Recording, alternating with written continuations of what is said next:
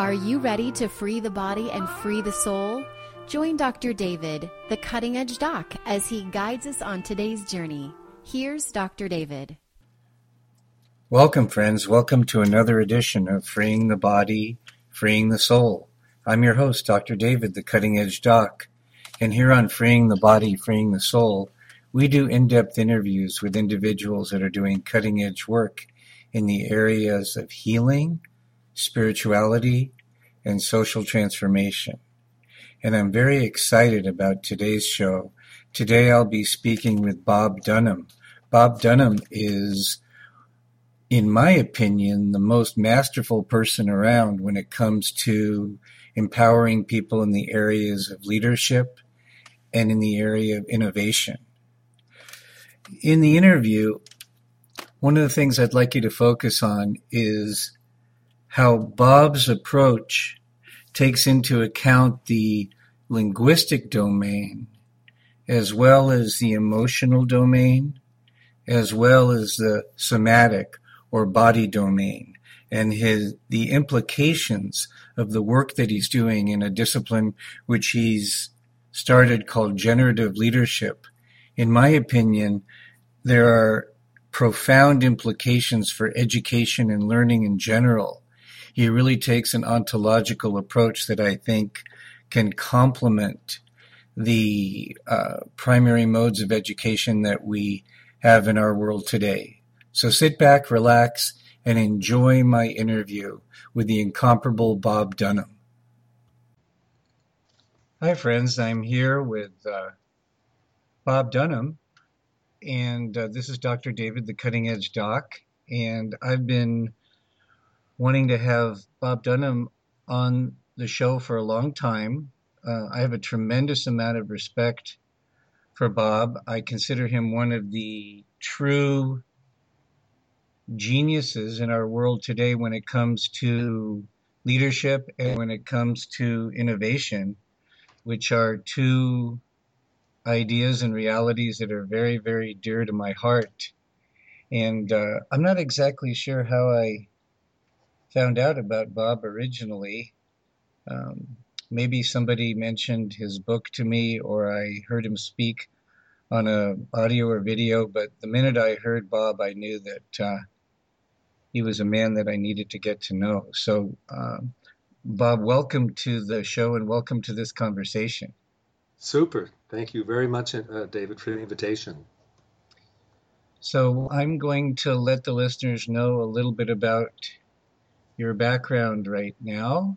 Um, Bob is the founder of the Institute for Generative Leadership, which has the mission to deliver a generative discipline of leadership and management that is observable, executable, learnable through practice, and that takes the performance of leaders and their organizations to the next level.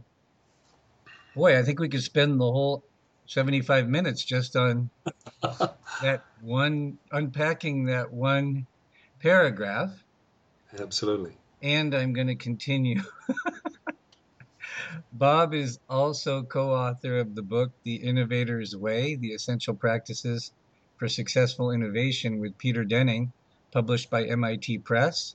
He designs and delivers multi year programs in leadership in the United States and South America, including the Generative Leadership Program, known as the GLP, and the Coaching Excellence in Organizations Program, which is known as the CEO Program. Bob developed his approaches as a vice president in Motorola Computer Systems and Chief Operating Officer of Action Technologies and Vice President of Business Design Associates. He's been a guest lecturer in the Executive Certification Program for Presidio Graduate School and in the Leading by Design Fellows Program for the California College of the Arts and was adjunct faculty, executive in residence in the Presidio MBA program in sustainable management for three years. Bob actively consults with client companies in innovation, management, and leadership development. Well, I don't know about you, Bob, but I need to have a glass of water after that. Hang on. Wow. All righty. One thing, listeners, I'm sure you'll find is that Bob tends to speak and write in an incredibly jam packed, elegant way. And very often, when I'm reading something Bob has written, I'll take a minute to read it and then I'll take three or four minutes to just be with it and kind of unpack it. But fortunately, we have the wonders of technology so we can all go back and re listen and re listen. And uh, before we get into the questions, I just want to share with the listeners that, uh, you know, from time to time, I come across someone that helps me to think about something in a new way. And certainly, knowing Bob and Bob's material has done that in the areas of leadership and innovation. But it's also gone way beyond that.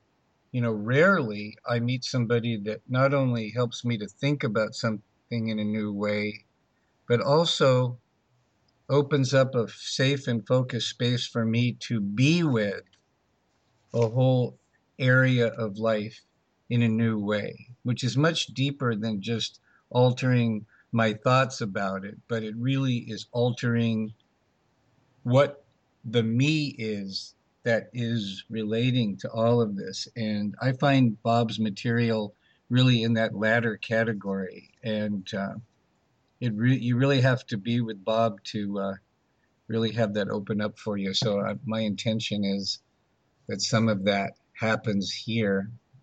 Bob, is there anything you want to say, um, kind of to set an opening tone before I get into the questions? No, thank you. I, I would say that if you feel that I'm having you swallow an elephant, you can just interrupt and slow me down a little bit and we can unpack. But uh, okay. uh, I want this to be something that is uh, relevant, first of all, and uh, valuable, second of all, and uh, actionable, third of all. So if we if we do that as we go, then I think we'll be doing uh, doing well with the audience. Okay, great, and I, I will do that. I will. I can. I know my tribe pretty well, so I can cool. listen to their listening, and I will be their proxy listener. So let's start out with some basic terms that um, and I would like you to speak more on the slow side. Uh, what is generative leadership and what makes generative leadership distinct compared to other forms of leadership? Yeah, thank you. Good, good question. I, lo- I love you. You're starting with the question, what is it? Uh, one of the things I've learned on my journey is that we need to start with the question what before we go to a question how. Because what is what defines the world we're in, the distinctions we use, the entities that are involved, uh, what matters. Uh, and when we start talking about how do we do something, the assumption is that we already have the what's in place. So I find it very valuable to start with the question, what are we dealing with? Uh, so that we actually have a vocabulary that has some power for going further into our concerns and taking action. So, if we're going to ask what is generative leadership, let me first of all uh, comment that leadership is one of these fields in our culture, as I see it unfolding out there, that is deemed to be very important. Lots of books, lots of speakers, lots of learning opportunities and a lot of examples of, of good and bad leadership out there.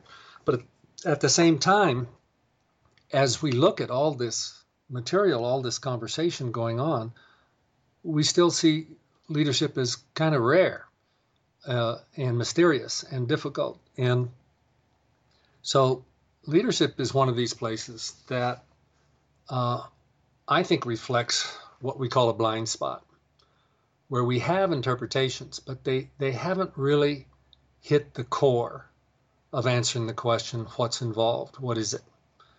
And it, it, it doesn't have the kind of answer that we need.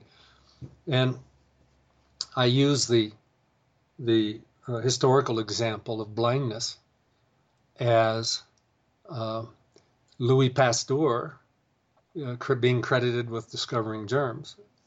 And there were some conversations about germ theory before Pasteur, but really, if you go any any time before Pasteur, germs didn't exist. They they were not part of our our language. They were not part of our awareness, and so we were dealing with a phenomena that psychologists call cognitive blindness.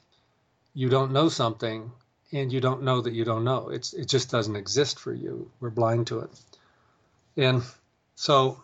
Uh, when we begin to look at what happened with Pasteur, new distinctions were made that transformed the whole domain of, of, of healthcare. That we went from not being aware of germs to being aware of them to developing new practices based on this new awareness. Uh, washing hands was not a, a practice before and after surgery by surgeons in the old common sense. And when germs were understood to be an important part of our world, we began to have a new practice and new results. The washing of hands produced dramatically improved health outcomes.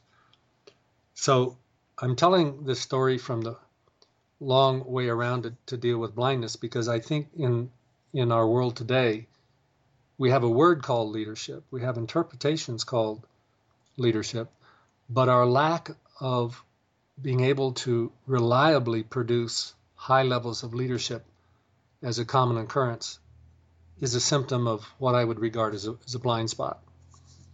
Before germ theory, physicians and nurses and healthcare workers cared. They worked hard. Um, they used the best practices of the day, and, and they were killing people and didn't know it.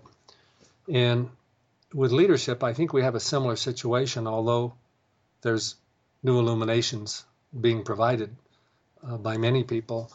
But basically, we, we tend to uh, have a word, we, we work hard, uh, we use the best practices of the day, we care, and, and we still don't seem to get the result we want. So, if this is how I began to explore the question what is leadership?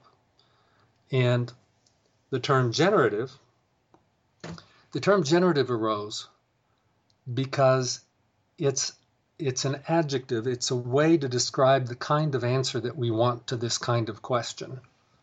What is it?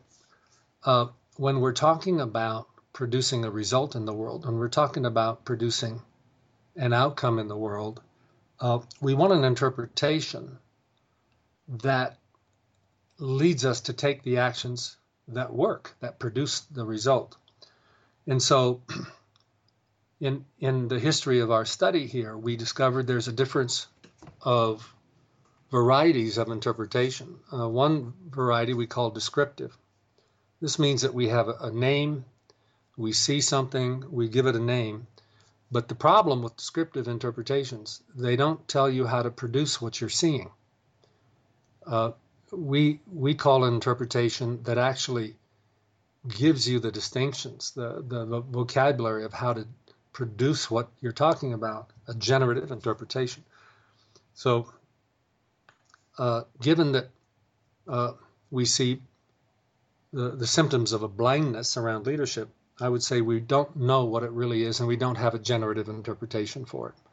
So, let me give you an example of a generative interpretation from this background that I'm speaking from, and then I can actually answer this question what is generative leadership and how is it different?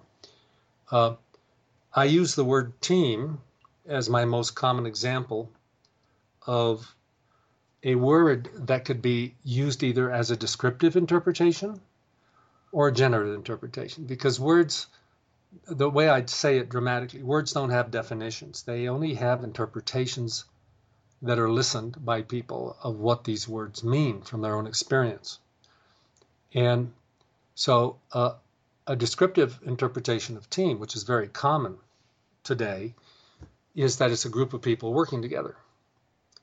And uh, doesn't tell us a whole lot. Uh, I'm not sure what working together means. I'm not sure how to do working together in a way that would produce what I call a team. So it's describing something, but it's not very generative. What we've worked with over the years, the most generative interpretation we've come up with for a team in all of our years is that a team is a group of people who share and make a shared promise.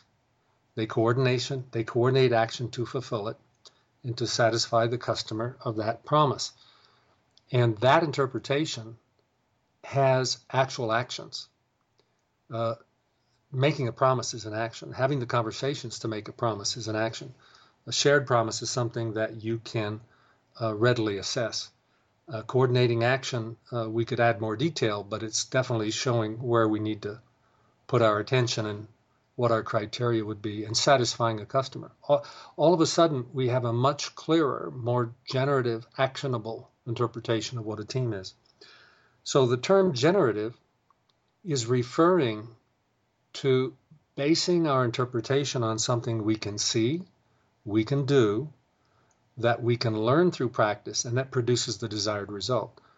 And in your question of how does generative leadership compare to most leadership uh, uh, frameworks out there, uh, I would say generative is focus, focusing on this aspect of articulating what a leader does is something you can see and do, learn, that'll produce the result. That's our that's our criteria. That's what we're looking for. And that most other leadership frameworks and models are descriptions of what happened afterwards. We have somebody did a few things and produced a result, but how do you do it? How could you produce that same result? Is less clear. Doesn't mean there isn't some value in these case studies or even these models but it, it doesn't capture the, the core of the action itself. And so uh, we definitely drill down deeper in our interpretations of generative leadership, but that's what the term means and what we're trying to bring to the world and to the, the discourse of leadership is more clarity, more rigor, more actionability uh, with what leadership is and how to produce it uh, over time so that when you do make descriptive interpretations, what you're describing is good leadership or good teamwork or as, as a result. So it's a long, a long way to answer your question, but I think it begins to reveal the perspective we're looking from and that we're trying to get beyond our common sense. We're trying to get beyond the simple tips and techniques answer and really go down into what is the phenomena. And since I gave the example of team. Let me let me share with you the most generative interpretation of leadership we've come up with is that leaders declare a future that other people commit to and coordinate action to bring into existence. And that's different than saying someone's a leader because they're an expert. Being an expert doesn't mean you have leadership happening. Uh, it's different than being the order giver. It's different than being the person in charge, and it's different than having a title. Uh, leadership requires followers, and uh, uh, that's that's what we're trying to focus. These other attributes aren't negative at all. They they can be very helpful to be an expert or a decision maker. But uh, we know lots of people who have titles or decision makers that are not considered good leaders. So that's that's our attempt here is to capture something that is uh, observable and doable by all of us. That's based on basic human uh, characteristics, which we'll talk about more later. So, long winded answer, but I hope we've illuminated the territory. Yeah, thanks, Bob. I have a uh, request and then a, a follow up question to that. Excuse me. So, my request is could you say again more slowly your current definition of generative leadership? Yeah, of course. So uh, what we what we're using as our interpretation of uh, uh, generative leadership, which means it's something you can see and do, is that leaders declare a future. Declaration is a word that has some depth to it. That it's a it's a skill to speak in a way that people listen to you. That uh, what you're saying actually makes a difference. So when you declare a future, when you bring a story of the future into existence, uh, other people will commit to it. They will not just comply with it, not just uh, uh, abide it, but they'll commit to it. They'll take ownership of it. And so when leaders do this, it's because they have some skill at connecting to the concerns of their audience, of sharing uh, the care and commitment that would lead this act to happen. There's a sensitivity there. And this is the, the action that happens. And then there's the skills to create the context in which uh, this would happen. So leaders declare a future that other people commit to. When you stop with the interpretation there, we're describing a visionary leader. Somebody says, let's go to the moon, and people say, I'm with you. But then leaders are also people we see that lead the people that have committed to coordinate their actions to make this future happen.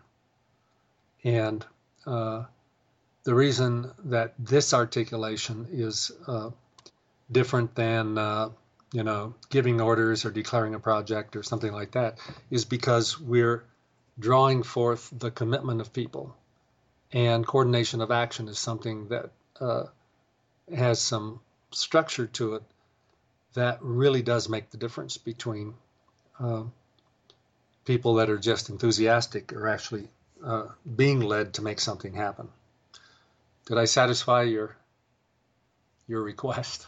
Yeah, we're we're definitely that's a great segue into my question, my follow up question, and that is that the sense that I get uh, when you talk about how you see and view and interact with leadership is that you see it as a set of practices and um, and then at the same time in my opening remarks i talked about how one of the things that strikes me about your work is that it it opens up new possibilities of for of being and that brings up some really interesting questions for me about the relationship between being and practices and um, wanted to open up if there was anything you wanted to say about that. And, um, you know, and the other uh, thing that struck me was when you talked about um, that as you're defining le- generative leadership, that it involves the, de- the declaration of futures. And I thought about the fact that a future is a metaphysical phenomena. You can't, like, you can point to a cup you can point to a chair, you can point to to the wall, but you can't point to the future. And maybe that is an opening to this thing that I'm interested in getting at more fully is this connection between action and being. And uh, you may not have anything else you want to say about that right now, but it's something that's really intriguing to me, and I wanted to say that and see if there was anything you wanted to say about that. Oh, absolutely. I, you know, it's it's uh, uh, in in most audiences, uh, having conversation about being is not not a common one, but uh, it's a very it's a very deep notion of uh, you know what kind of existence is going on, what what kind of a being is a human being? What kind of a being am I? Um, and so let me begin with a comment about the future. You're, you're saying it's a metaphysical concept, that we can't see it, but it has a very a physical, concrete existence. If I ask you about the future, what you will do is tell me a story. The future lives in our stories. Uh, we may be articulate or inarticulate with the story, but we have an embodied sense of our future and some story about it, including that it's unclear, or I don't know, or we we it's. I just mean it's a different animal than a chair or a table. Oh, absolutely. It, the the in the in the in the deep philosophical roots that we've come from, it's the difference between uh, uh, talking about a thing or what is the meaning of this thing. So, for example, a chair is a thing, but the chair is also the name of a practice called sitting on something called a chair. And it wouldn't be a chair if we didn't have that meaning to it. So, uh, we live we live in the future. We're we're we're always in the moment now, seeing ourselves live into a future, and this tends to create our moods and emotions. It tends to illuminate what we care about. It, it often sh- shapes where we put our attention and our action. And so, uh, if we if we talk about being, one one of the philosophers we studied way back uh, that still uh, informs us a bit, Martin Heidegger, he said uh, the human being is the only being for which its being is an issue for it. We we actually have choices about being. We have a conversation about being. There's something about our existence and language that allows us to have choices about who we are, who we're becoming, what we're going to do. And it's a very powerful aspect of being that we have something to say about the being we are. And so if we go to, to practice as an action, when when we, we look at what kind of being I am and whatever framework that we're answering that question in, uh, for example, in in our work, uh, we try to bring uh, what is a being as a human being into some focus by having some very concrete aspects. What is your embodiment as the being you are? What is the emotional repertoire and patterns of the being that you are? What is the language and distinctions you live in that reveal the world to you and that shape your actions and, and practices? What are the practices of your history and culture and background? And these begin to show us our one way to show us this is a manifestation of, of a being. And and the being doesn't exist in the abstract. The only way we can talk about a being is to have an observer who sees the being this way, whether we're talking about ourselves or someone else. So it's a, a way that we engage with with this aspect of, of our existence.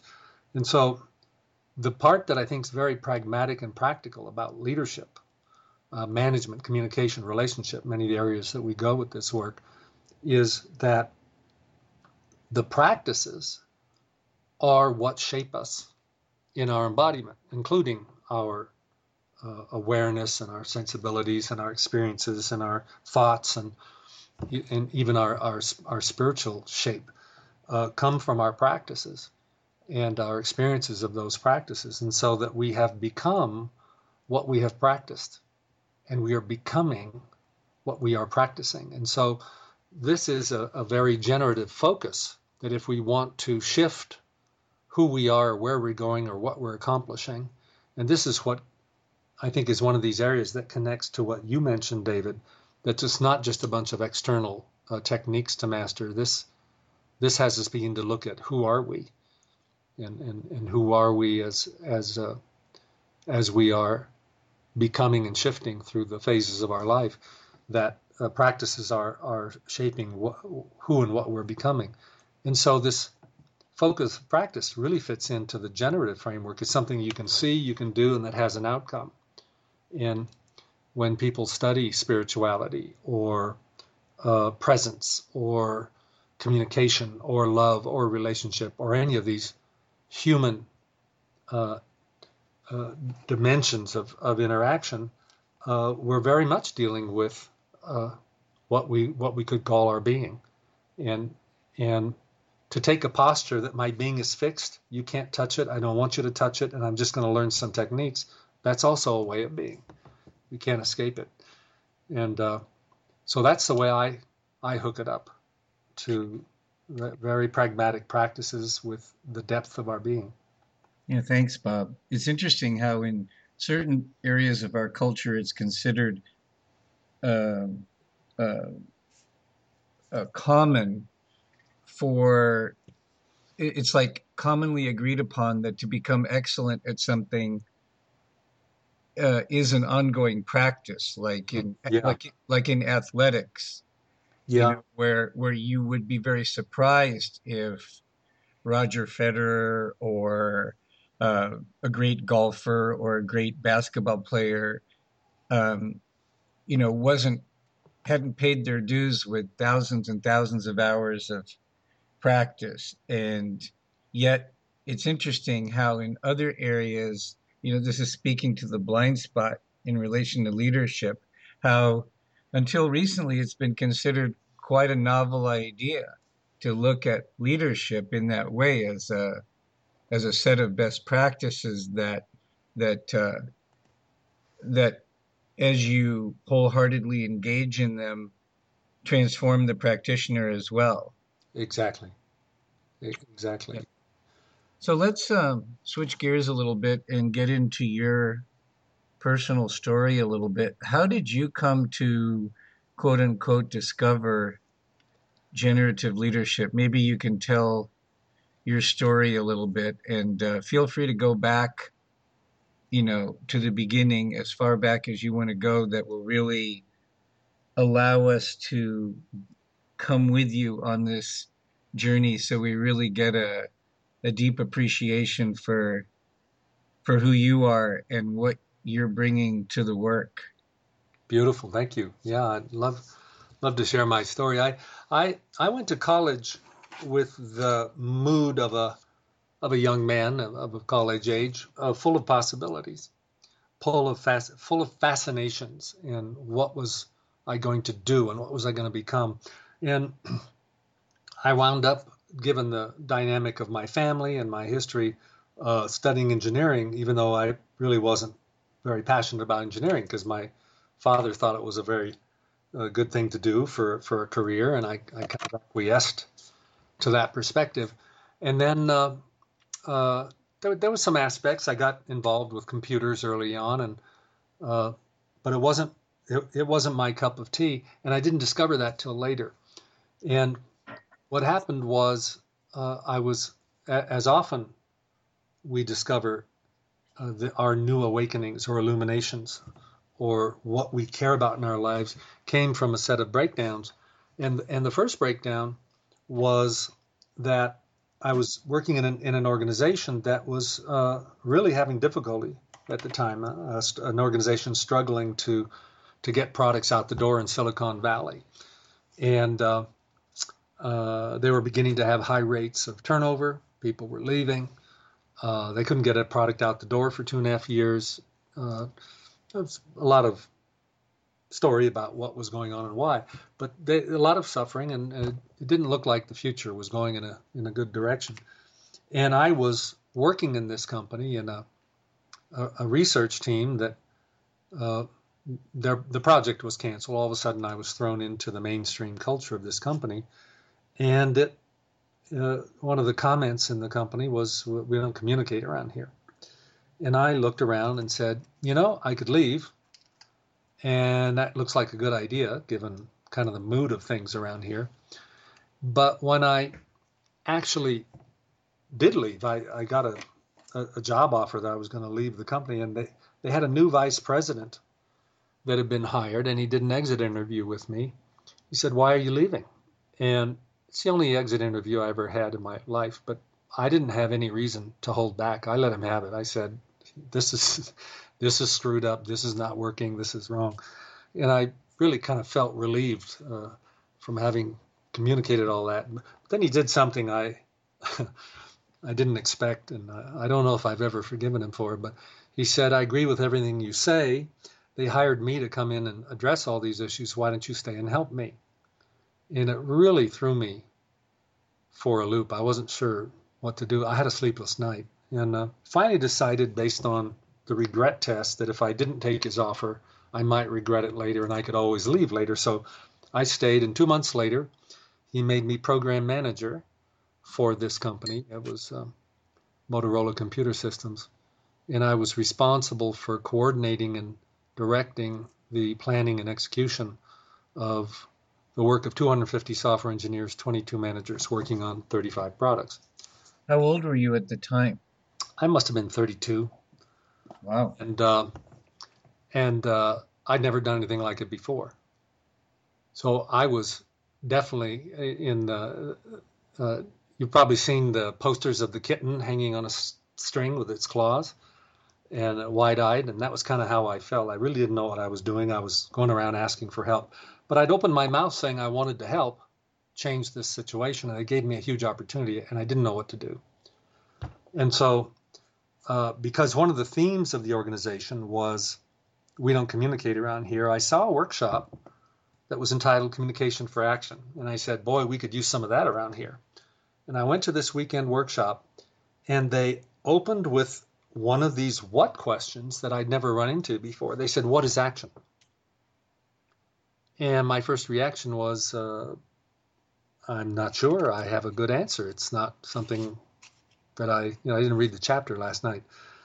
Uh, but I then I relaxed and said, I'm a smart guy. I had a couple of degrees from a good university, and I, I could come up with an answer. But that was my moment of awakening, David. That's when I suddenly realized here I am, a fairly well educated member of my society asked a fundamental question what is action?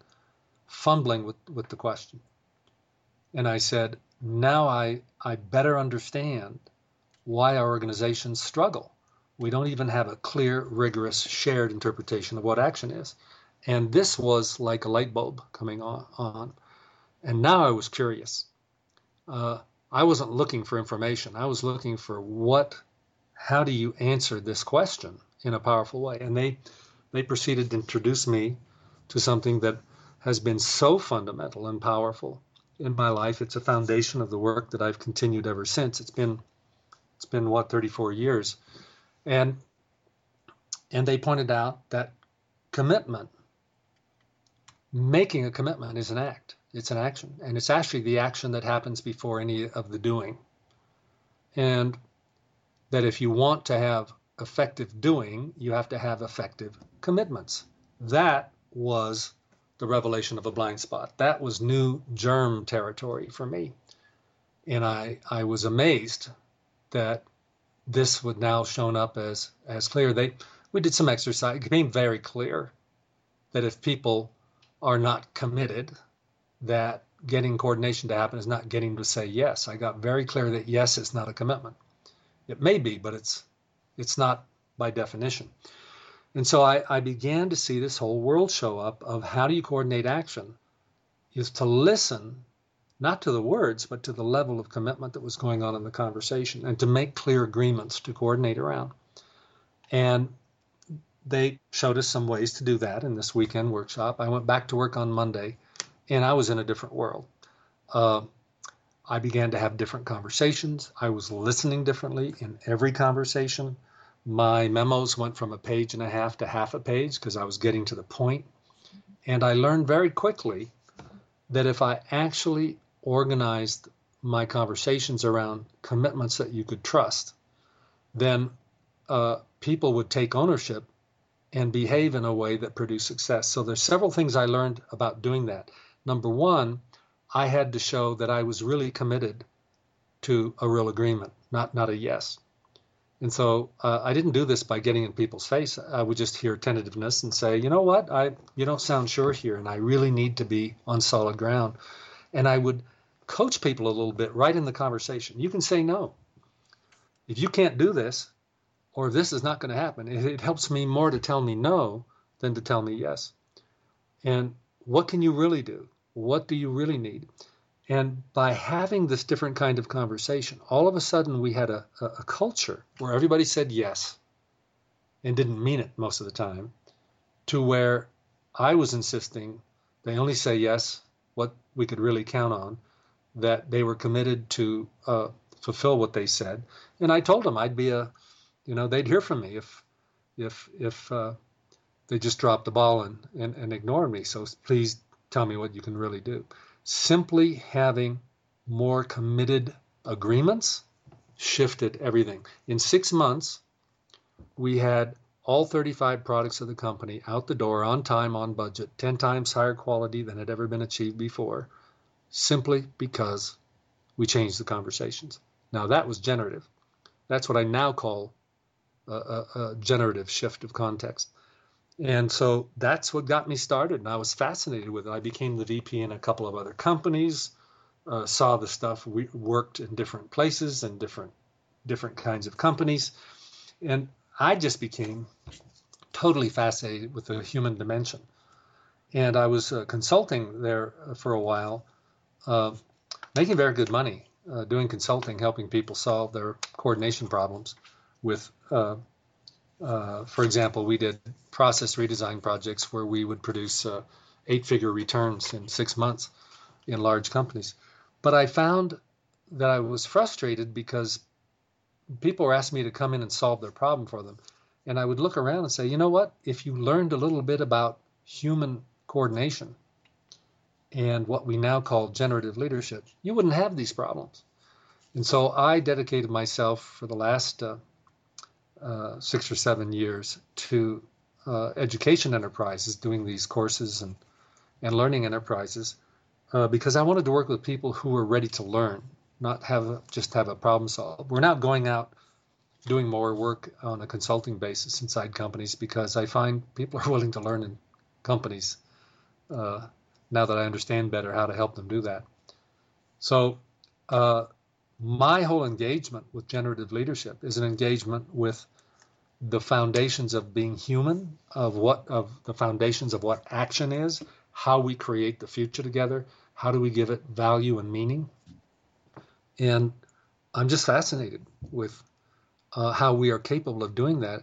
But mostly when we're not doing it, we're, we're locked in some blind spots or some emotional barriers. And if we can reveal those to people, then we can put our energy into creating the future that we care about rather than the frustrations that are that are still so uh, endemic. You know, when I gave the Pasteur example and he declared germs cause disease. It took 30 years before washing hands became a standard practice. And I'm seeing that shifting the leadership paradigm may have a similar uh, duration, but my, my hope is that this will eventually become uh, common sense. You know, as you were speaking about the central role of commitment, I kind of had the light bulb go on for me in terms of it's a, it's an answer to the question I was asking earlier about the what builds the bridge between being and practices. And i realized that commitment is something you be you be you are committed exactly. You be committed you are committed or you're not committed. And that i think is at least a partial answer to my question of how this discipline opens up uh, transformation, how this discipline opens up uh, radical shifts in being is that it it it has that access route through you know certainly language is one access route but it gets at that's one way it gets at what we're being because commitment or not commitment is something we are being in relation to something. Absolutely. Yeah, one yeah. one of the one of the uh, blind spots of our culture in the understanding of action is that it's viewed as external movement, and we tend to have the dominating paradigm of our era when we think of organizations and uh, uh, getting things organized is the machine. We try to mechanical metaphors. You know, we want to control things. We want to have cause and effect. We want to have but people are not components of a machine. They're biological. They bring so much more than than a, a, a recurrent, reliable uh, movement. And and so uh, when we're when we're focusing on this aspect of being human, we begin to see that action is, as you're pointing out, you, are calling it being. I'm I'm talking. I, I use a vocabulary of there's an internal state and an external action. And the external action is the manifestation of the internal state. So commitment is what shapes action, but it's an internal state that then is manifested as an external agreement or, or commitment that can be made publicly, but then the behaviors that follow. And so this generative framework is dealing with the with the whole human being, with this whole aspect of being in action. And uh, when we look at at the foundational question, one of the questions I have besides what is action is what is a human being? And the most fundamental answer that we use in a generative sense, those things we can see and do and get a hold of, is that human beings are creatures that care. We we, we care. Uh, we care about the future. We care about what's happening to us and those around us. We we we care, and sometimes uh, we get dis- disconnected from our care, and that produces a whole set of issues that arise. But but this interpretation is what fundamentally makes us human is is that we care, and care is the foundation of, of our emotions and our experience. Uh, when we're sad, it's because we care about something we've lost. When we're angry, it's because we care about something that we think is threatened. Uh, when we're anxious, it's because we care about something that may not go well. Uh, when we value something, it's because it takes care of something that we care about. When we're satisfied, it's because something we care about has been taken care of. And so, if we're if we're going to go into the, the the interpretations of being, I think the most accessible, uh, which makes it generative, uh, area that we can deal with being is what do you care about? How connected are, are you to what you care about? And are you taking care of what you care about? And these are questions that uh, we work with people in our longer programs, and uh, they're lifetime questions. If you come up with a good answer, that doesn't mean it's going to be valid tomorrow. Those are those are the choice of being every. I think what, it has profound implications for leadership because uh, when we get into leaders caring, being committed to caring for the concerns of of, the, of those that are allowing themselves to be led by the leader, um, that really builds a bridge to leadership, and it brings up um, it brings up, of course, the issue of trust, which um, is a very long conversation, but it's I think the listener is get, beginning to get a flavor for the power of this way of looking at leadership and and that it's beginning to open up new possibilities that don't limit themselves to thinking, but there's new possibilities for caring, there's new possibilities for trust, there's new possibilities for um, for for movement and motion. I mean, certainly one of the things that makes a human being a human being is that they have physicality, and so in addition to being able to consider things and commit to things and care about things, we have a physical body and an energetic body, and so it, it translates into action. And so I know that um, you'll probably get into it as your story, as you tell your story and more, and it evolves. But I'm sure that there were profound influences on you as well in terms of um, helping you to uh, gain greater mastery for yourself and then to assist others uh, not just in the linguistic domain, but also in your relationship with your heart and your emotions and with your energy and with your physical body. Absolutely, absolutely. I, I, one of my first teachers in this, in this path was Fernando Flores, and he came up with what he called ontological design, and the word ontology has to do with what brings things into existence. It's a field of philosophy. How do we know things exist and how do they come into existence? And uh, he also had been a student of Humberto Maturana, a world class biologist. And he put together uh, uh, this incredibly illuminating framework of the power of language, and he drew from uh, speech and, and, and, listening theory with that came from uh, a fellow named John Austin in Oxford and and uh, John Searle at Berkeley, and then extended it into pragmatic application, and uh, really put a focus on emotions.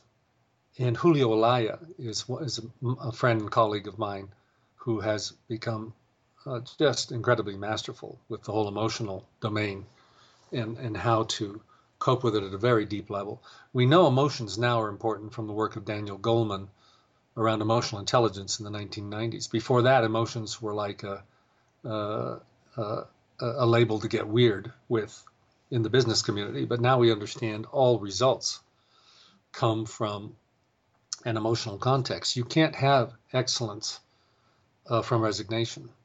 You can't have a great team uh, from resentment. We these are emotional states and, and skills, and the body, the body became more and more clear as as I learned and taught and practiced.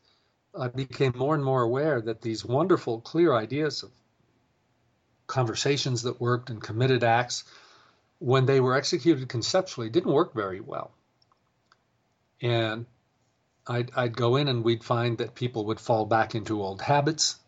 Uh, they would say words without actually producing connection and, and evoking that commitment they were looking for. And we began to see that it, that this whole domain of leadership, communication, teamwork is what I now call a full body contact sport. It's a, it's a performance art.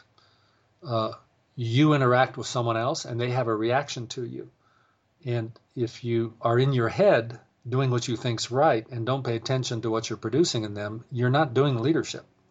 Leadership is about what are you producing with someone else, including the the the full experience of their emotions and their embodiment.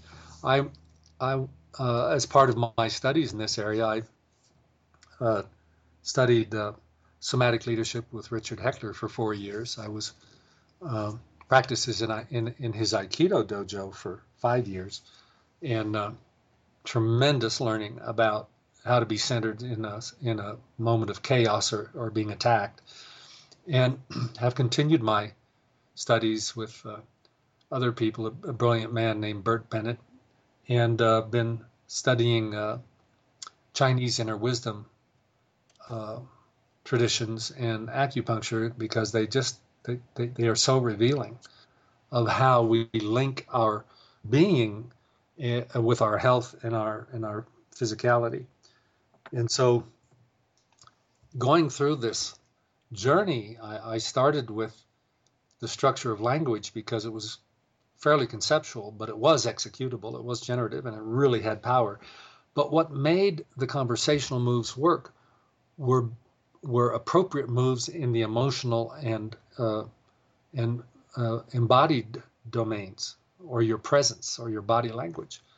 And so uh, I found that we, we, we can't do one without the other. They're, they're always together. And so our generative framework, we include body, emotions, language as they are manifested from a background of a history of practice. And when we add the dimension of somatics, the word somatics refers to the mind and body together as one, as a, as a unity. We change uh, the uh, initial B for body to S for somatics, then the, the dimensions of somatics, emotions, language, practice, and history produce an acronym of self. And I think it's a pretty powerful set of dimensions for observing our being as as a self, as the coherence and the interaction of these uh, uh, multiple dimensions. And of course, we don't learn them as concepts. It's like uh, learning surfing. You have to get on the board and uh, stay on it or fall off. And living a life is the same. You you're not gonna you're not gonna do it from a conceptual framework. You have to get in and and uh, and, and, and play and learn through experience. You know, as I'm listening to you, I'm kind of tripping back to when I read your book and uh, having the same thought that I had when I was reading your book that the implications of this way of looking at things for education in general are incredibly powerful. Oh, I, I agree. I I, have the opinion, and, and I don't think it's hubris or arrogance. I have the opinion that these frameworks are are first of all non-discretionary. You, you, you don't get to ignore the impact of emotions, language, and body and their impact on each other. They do shape our ourselves and our interpretations, and they do they are the domain that I call the we space of coordination. And you know, if people are going to get educated in a profession, uh, they're never going to do the profession uh, in a closet. They're going to be doing it with other people. Uh, kids are living together. Families live together. I think this is just a, a powerful illumination, like discovering germs. That if we're not aware of it, we're going to be suffering with a lot of needless pain. And so I, I would love to see this body of work be uh, a foundation for any profession. Uh, it's the human interaction dimension that, that's always relevant. And I think would be uh, very powerful as uh, fundamental education for everyone because whenever we have people work with leadership in our programs, they almost always come back within three months and say, "Hey, this is making a huge difference in my family life. It's really resolving issues, producing more care and connection and love." And uh, so uh, it, it has it has that depth because these are not techniques for a profession; these are fundamental human uh, capacities that we're dealing with. And that's what I mean when I say that the work goes to, that the work is transformational, that the work goes to a shift in being. And that's why the, that's why there's such a transfer of learning into all these areas. Absolutely. Yeah. So let's um, talk a little bit about the sort of the, in, the the dissemination of innovation, but in particular let's talk about the dissemination of this particular innovation called generative leadership. Um, and I want to get at it. I'll put out a couple of questions and just invite you to to take either or both of them in any direction you want to go. So one way of getting at this would ask would be to ask you the question, how do you quote unquote teach generative leadership? And another way we could get at it would be to ask you what are some of the major challenges that you've identified in yourself and others as you, as as people confront becoming a generative leader yeah yeah very good so speaking of innovation I, you know I, I co-authored the book the innovator's way and we we brought in a generative framework to it said, what is it? Because innovation is another one of these areas like leadership that tends to be a blind spot. It's mysterious. Uh, some people seem to be really good at it. We don't know why. We can't seem to re- replicate what they do. And in our study of innovation, we found that successful innovators had a pattern of conversations that were generative and that they would enter these conversations and produce certain outcomes from them that was unavoidable steps in the innovation process from from sensing the possibility to having a, a, vision that attracted support and interest and, and maybe even funding to making an offer of an innovation to getting people to uh, adopt and there's three adoptions along the way that we identified to sustain and integrate an innovation into practices because uh, in our in our framework, innovation is adoption of a new practice. Uh, you could have technologies, but if it requires people to take on a new practice, you buy a, a, a new iPhone, you got to figure out how to use it. Uh, it's not going to be a successful innovation unless people find value in that. And then we found those conversations, those five steps, were rooted in skills that uh, one domain we call leadership of, of getting people to listen to you, of having presence, of uh, connecting to other people's concerns, of, of, speaking in a way they, they found relevance. We, we had uh, uh, producing action, of being able to coordinate action and build teams and have things happen. That was always part of the game. And then we had somatics, the the skills of, of embodiment to to overcome your doubt and fear, to engage, to face resistance, to uh, open yourself that people uh, would trust you. And so uh, the challenge with all of those steps and putting them all together is that it takes practice, it takes skill. And if we're going to disseminate an innovation, we need a couple of characteristics. One is it has to be uh, valuable. People find high value in it because value is the uh, assessment people have, the judgment that they'd rather put their time and energy and money into your offer rather than something else. And the biggest competitor for our offers is doing nothing. People are going to say, Am I going to accept Bob's offer? am I going to do nothing? Life's pretty good with nothing. Uh, so it's a competitor. And so you got to have the value. And then you have to have accessibility. And then value is always a conversation about resources. And so far, our work with the generative leadership and, and developing it and teaching it is that it it's it's a high touch, high practice path. Uh, for example, the uh, studies that have been done around learning, and some of them associated with high performance and mastery, it takes 300 repetitions of a practice uh, to produce any muscle memory at all. Uh, almost all the practice based stuff going on out, out there now to encourage people to, to learn something new and have it become part of their habit base is called, requires 21 days in a row. That's the kind of quantitative results we've gotten. The, pra- the result of practice is this 3,000 repetitions produces embodiment.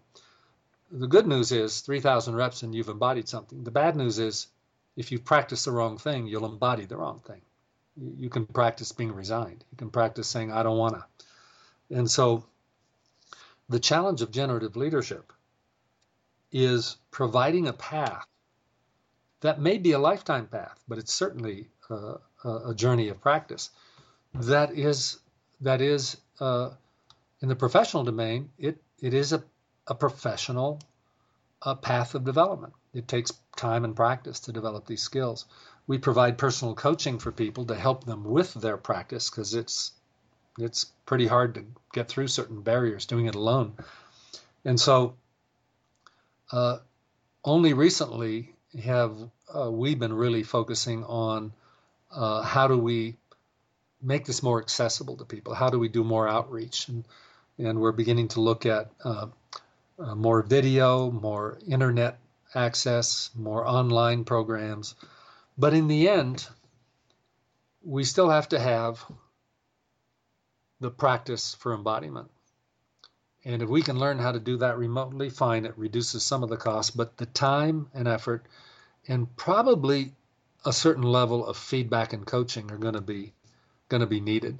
Uh, we're not an academic uh, uh, framework where you understand information and pass a test, demonstrate something. You have to be able to perform in life, and so in our programs, your progress is rated on the results you're getting in your life.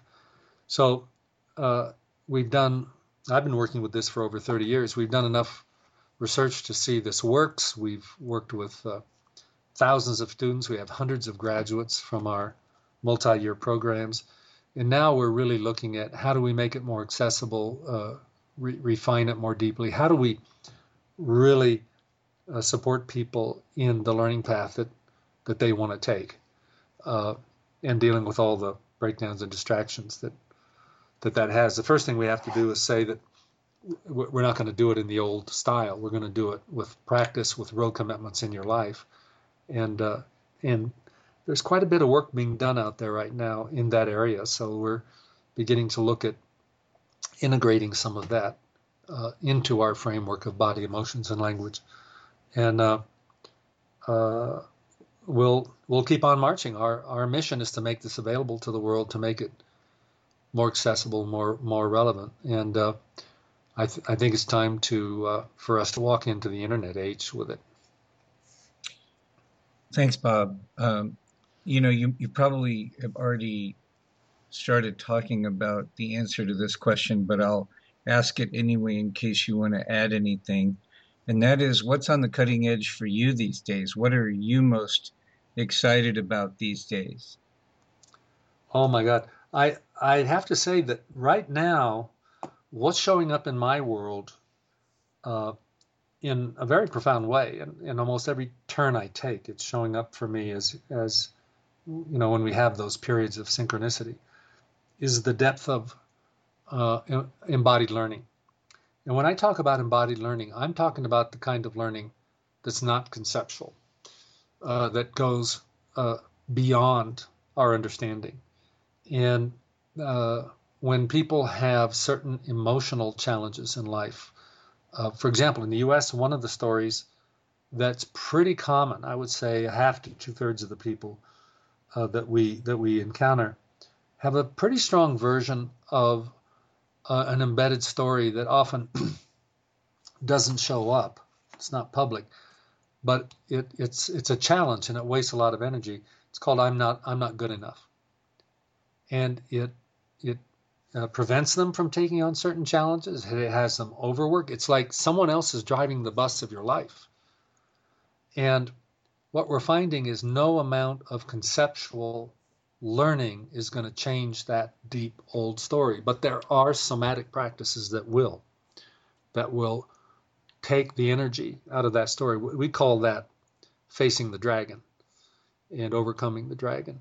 And uh, I'm fascinated with how learning beyond concept, learning in the body, has been so absent in our culture. It's becoming more and more clear to me. And it's becoming so much more available. We're having some really breakthrough results with people uh, getting out of very old uh, barriers and uh, to their leadership and uh, to their freedom to experience. And uh, and that has been viewed in the past as a, a therapeutic issue or a mental health issue or a psychological issue. And my view is no, not at all. It's a learning issue. It should be part of our mainstream curriculum. Everybody has their version of these kinds of challenges because it's part of our makeup. It's what we're constructed to have as human beings for survival. And we just want to learn in the body as well as in the mind. And so that's where I'm particularly focused right now. And I'm also continuing uh, uh, quite a long, uh, that's associated with it's quite a long uh, exploration of the inner wisdom traditions of, uh, of Chinese medicine. That that is for the same reason. How do how do we begin to get beyond cool concepts and engage in practices that really are transforming and empowering for living a, a good life? That's really exciting. Uh, are you familiar with the work that's been done over the last 10, 20 years by uh, neurobiologists and neurophysiologists and being applied by some therapists that ha- that's called uh, memory reconsolidation? I, I'm not, but I, I'm I have high respect for what's been discovered in the neurobiology field and the applications that I've seen elsewhere. And uh, uh, this, I suspect this is something that you're pursuing. I've I've been studying it pretty intensively, and in the hands of a really wise, spiritually awake therapist or coach, I think to apply the insights of memory reconsolidation is another way to get at the kind of learning you're getting at somatically, which is how do these really deep fundamental imprint experiences that are correlated with how we unconsciously are defining ourselves and others and life and possibilities how do we how do we destabilize those neurons for a period of time so that the consciousness that's tied up in that structure can can reorganize itself at a higher level and fabulous there's a lot of really interesting work done and uh, I would recommend that you look into uh, a couple of books by uh, a really excellent therapist named Bruce Ecker, E C K E R. Okay. Uh, yeah, it's really exciting what's happening. And I definitely think somatics is another way to get at that level of learning. You know, as we move toward winding it down here, I realized that one question I didn't ask and I'm going to come back and ask it because even though it's so obvious to me, it may not be that obvious to the listener. Is uh, want to give you a chance to expound on it a little bit before we go to closing thoughts. Is what are some of the benefits of the application of generative leadership for um, for individuals, for relationships, for companies, for communities, for our world? What are, in other words, what's in it for us as as individuals, and what's in it for us as a community of human beings? What are some of the main benefits of generative leadership? Beautiful. Yeah, thank you. Uh, well, f- first of all, this this framework connects our inner states to our external actions and not only our external actions, but our shared external actions. And so uh, our internal states, including what we care about and what we're committed to, tends to get left out of the mechanical. Uh, it's only about the the external the external action and the external result. And so when we ignite and become aware of our own care and commitment, remember that care is fundamental to value can't have value without care. To it's fundamental to satisfaction. It's fundamental to meaning.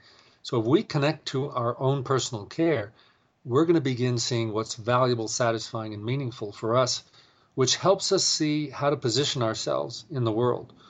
Where does our gifts have value for others so that we can live our most alive, best self uh, way of being and and contribute to others? in in whatever is appropriate given our skills. And so when we do that, we are now producing a life with more aliveness, with more authenticity, and with value, satisfaction, and meaning. I mean, who wouldn't want that? Why, why would we have a story where that's not available or not appropriate or should be sacrificed. I think that's too often the common story of our culture. So let's first of all realign ourselves to be a fully healthy uh, human being. Second, this then becomes a domain of skill of how we manifest that with our coordination, with our teamwork, with our relationships, with our offers, with the value we create in the world. It's totally fundamental to being a good professional, to being a good colleague, to being a valuable uh, member of the team, to being an entrepreneur, to being a leader. And so it's not a competition between some kind of personal uh, inward uh, benefit that separates from the travails of the world. No, it takes us right back into the world to be more powerful and more more valuable and more effective. And then we really can become students of what I call the we space, where we coordinate action, where we share promises, where we literally do create the future in our stories and make it happen. Because if we're producing a crappy future, I guarantee you have a story that has elements of resignation in it, resentment, and impotence. And if we change those stories, we can have different choices and different outcomes. So the benefits are to become more alive, more valuable, and more successful individually. The benefits are we become more effective as teams, less breakdowns, more more focus of our energy on the success of what we're doing and what we're taking care of rather than overcoming the friction of poor poor coordination, distrust, uh, resignation, resentment, and all the things that are triggered in social life. And when that's connected to what we care about, we can begin to have conversations about why are we doing what we're doing, or why aren't we doing what we really want to be doing in terms of taking care of what we care about and producing value in the world.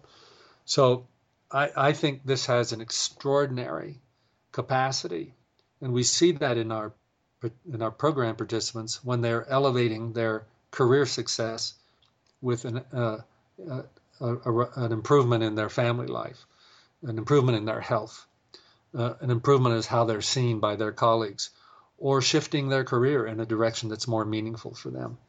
And so I think it it has us wake up to the the power we have as creators, both individually and together. And uh, my question is, why wouldn't we want that? Uh, why why would we have some framework that suppresses that be what we fall into? So that's that's what I've seen through my uh, 30 plus years. Uh, that's beautiful. So um, I just have a couple more questions. One is, um, how can people get in touch with you? And also, Number two, any final thoughts you'd like to leave with our listeners? Beautiful. Thank you. Well, to get in touch with us, uh, first you can visit our website, of course. It's www.generateleadership.com. Generateleadership.com. And uh, we're uh, busy making changes and improvements to it. And uh, so come check it out. We have uh, lots of blogs, recordings, uh, articles of interest, and explanations of the offers we're making in the world. you can also email us at info at generative generateleadership.com. That's info at generateleadership.com. And drop us a line. Uh, love to hear from you. And I think what I'd like to leave you with is uh, a, couple of messages. One is when we're talking about leadership, the common sense in our culture is that leadership's kind of rare and you got to be special and it may take a long time to develop it. And I, I hold the following frame we're all leaders already. We are all creators of the future. We may not be creating what we want, but we're part of that creation. And so when we become aware that we have more power than we thought to be a chooser, to be an inspirer, to be a requester, to be an offerer for the future, then we have to be more responsible for what we're not doing and more responsible for what we can do. We are leaders. And I believe the journey of life is also a journey of leadership. What do I want to take care of in the world? What do I want to offer other people? What do I want to invite other people to make happen with me? That's leadership. And it doesn't have to be uh, with a big title or a big reputation uh, or a big scale, but to really have it be rooted in what do we care about? Are we taking care of what we care about? How do we help uh, each other share these cares and, and take care together? That's leadership. And and and with that background, the uh, uh, little phrase we use at, at the end of our learning events, I think, is a good one. Is is to remind us of our possibility and our responsibility as leaders is to go out and create the future because you are anyway. So let's go for the one we care about. Bob, I am so uh, grateful for the opportunity that we've had to be together today and have this conversation and to share you and your work with our listeners. And uh, I want to encourage uh, my listeners, if you've been moved by this conversation, to check out Bob and his work and to share this recording uh, far and wide with others. And so, Bob, thank you again. And ladies and gentlemen, you've been listening to another edition of Freeing the Body, Freeing the Soul. I'm Dr. David, the Cutting Edge Doc, and here on Freeing the Body, Freeing the Soul, we do in depth interviews with individuals that are doing cutting edge work in the areas of healing, spirituality, and social transformation. And with that, thank you again, Bob, and we'll close with love and peace. Bye for now. Thank you. Dr. David here again. I hope you enjoyed that conversation with Bob Dunham. And uh, I just want to recommend highly, absolutely on my highest recommendation, that if you have any interest in mastering the domains of leadership and innovation, that you really check out Bob and his work. He, he can be reached through the Institute for Generative Leadership at www.generateleadership.com. That's www.generateleadership.com. So until next time, this is Dr. David, and we'll close with love and peace. Bye for now.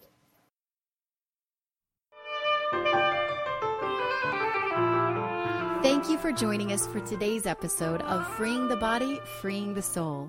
To access all episodes, including show notes, go to cuttingedgedoc.com.